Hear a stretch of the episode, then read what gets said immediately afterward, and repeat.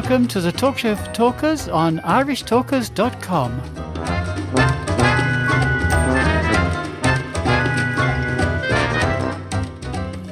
You're so welcome back, Toastmasters, listeners, and friends, to our second offering from this weekend's Talk Show for Talkers. And going along with the tradition that we've adopted in recent years, we are now going to give you an opportunity to listen to the second place winner of the World Championship of Public Speaking.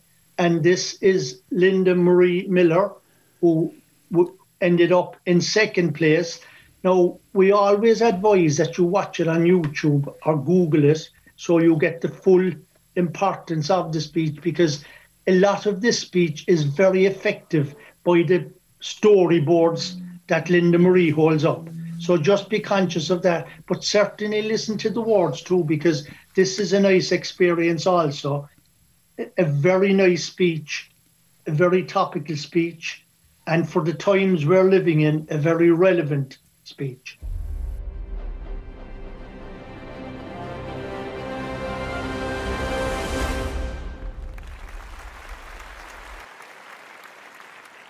Linda Marie Miller, Pretending Not to Know.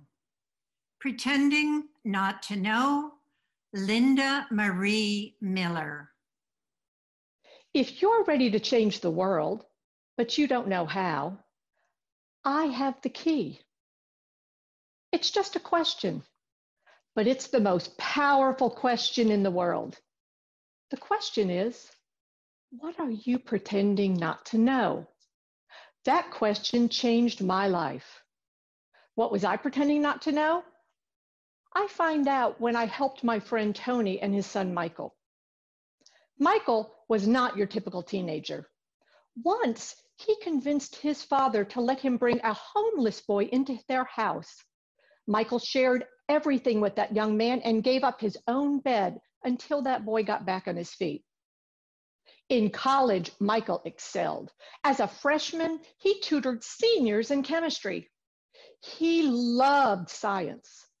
He loved so, science so much, he enrolled his professors and fellow classmates into assisting him as he delivered a science experiment for blind children so that they could experience the love of science that he had.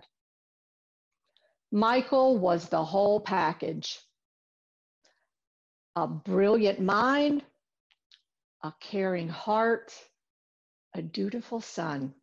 And Tony was so proud. Then the phone call came. Michael is dead. Hit by a car 600 miles from home on a college field trip. I jumped into action to help my friend Tony, who was too grief stricken to even think about bringing Michael's body home or planning a funeral. I phoned the hospital, who told me Michael's body would not be released until testing was completed testing for drugs, testing for alcohol. The police department was called for a copy of the police report. Had the driver been drinking, speeding, talking on their phone? The police said they talked to the woman that hit Michael and she said she hadn't been drinking or speeding. They had no reason to doubt her. Using Tony's Airbnb account, I logged on to seek accommodations for the many family and friends that would be arriving for the funeral.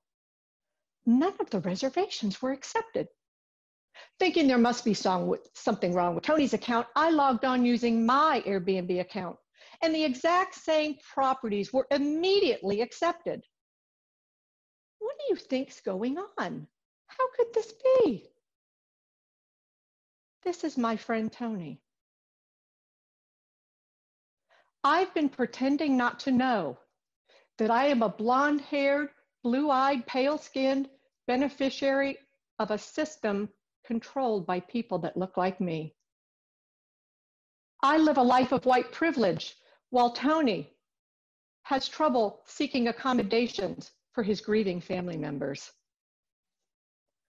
I live a life of white privilege while this amazing young boy on his way to medical school is profiled even after his death, suspected of drug use or being up to no good for simply crossing the street. This amazing young man who once brought a homeless boy into his house, a white homeless boy, his death dismissed based on the color of his skin. The white woman that killed Michael wasn't tested for drugs or alcohol. She wasn't even suspected of speeding, even though she had a long history of speeding tickets. The more I thought about it, the angrier I became. This is discrimination. This is racism. I was comforted by the fact that I am not a racist. I have never discriminated against anyone. In my career, I have hired many amazing Black people. When my son was young, his best friend was Black.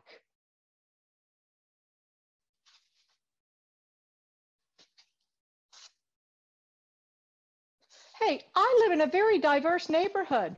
All my neighbors are Black and they like me. I have never used a racial slur or told a racial joke in my entire life. I've been pretending not to know that I am the problem.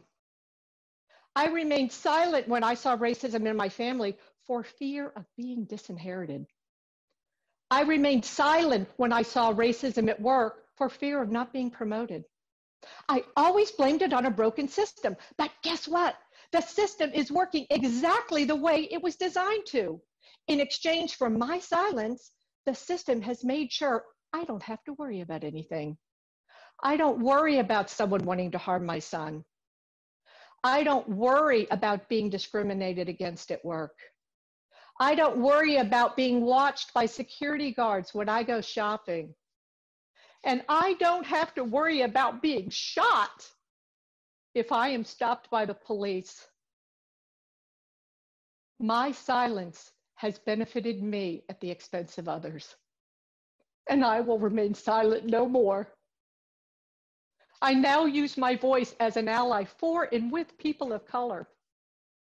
I am committed to helping create a system that works for everyone, not just people that look like me. Look around. Look around at the world today. Don't you agree it's in need of a little change? Fellow Toastmasters, you have the most powerful voices on the planet. Commit right here and now to create the change that you want to see in the world. Let's create a world where there's no race but the human race, one shared humanity. All it takes is finding your truth. And all that takes is one powerful question. So go ahead, ask yourself Madam Contest Chair.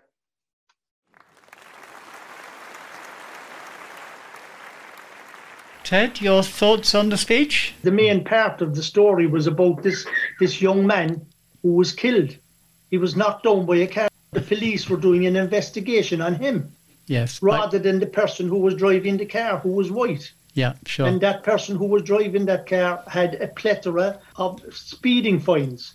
Yeah. So they didn't even find that that person was speeding. but because this person was black, a beautiful young man, because he was black, he didn't get the justice that he was entitled to. Yes.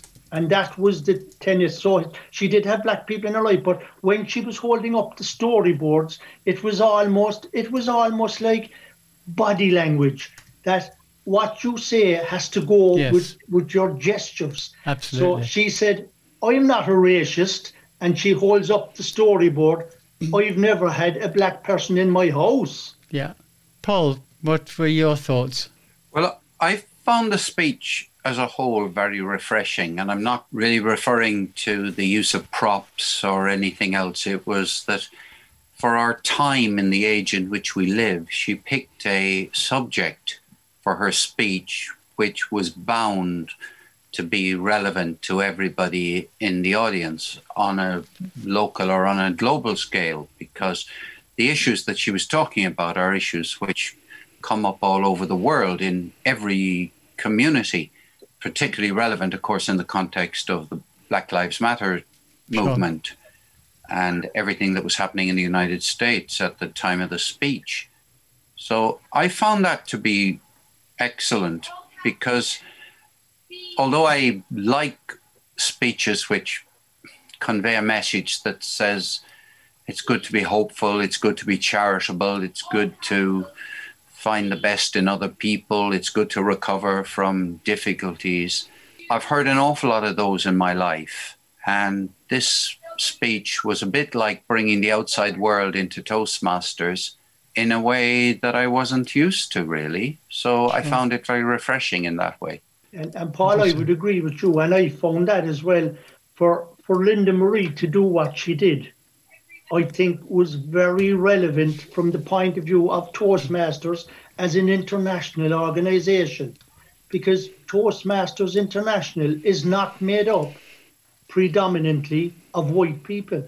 It's made up of all colours and all ethnicities, and people with different values and different colours. So from that point of view, I think it was poignant. And on that poignant note, sorry, Paul, on that poignant note, we'll bring this section to a close. Thanks and see you again tomorrow when Paul will be discussing what is very much a matter of the moment, and that's about renewing membership. So I'll see you then.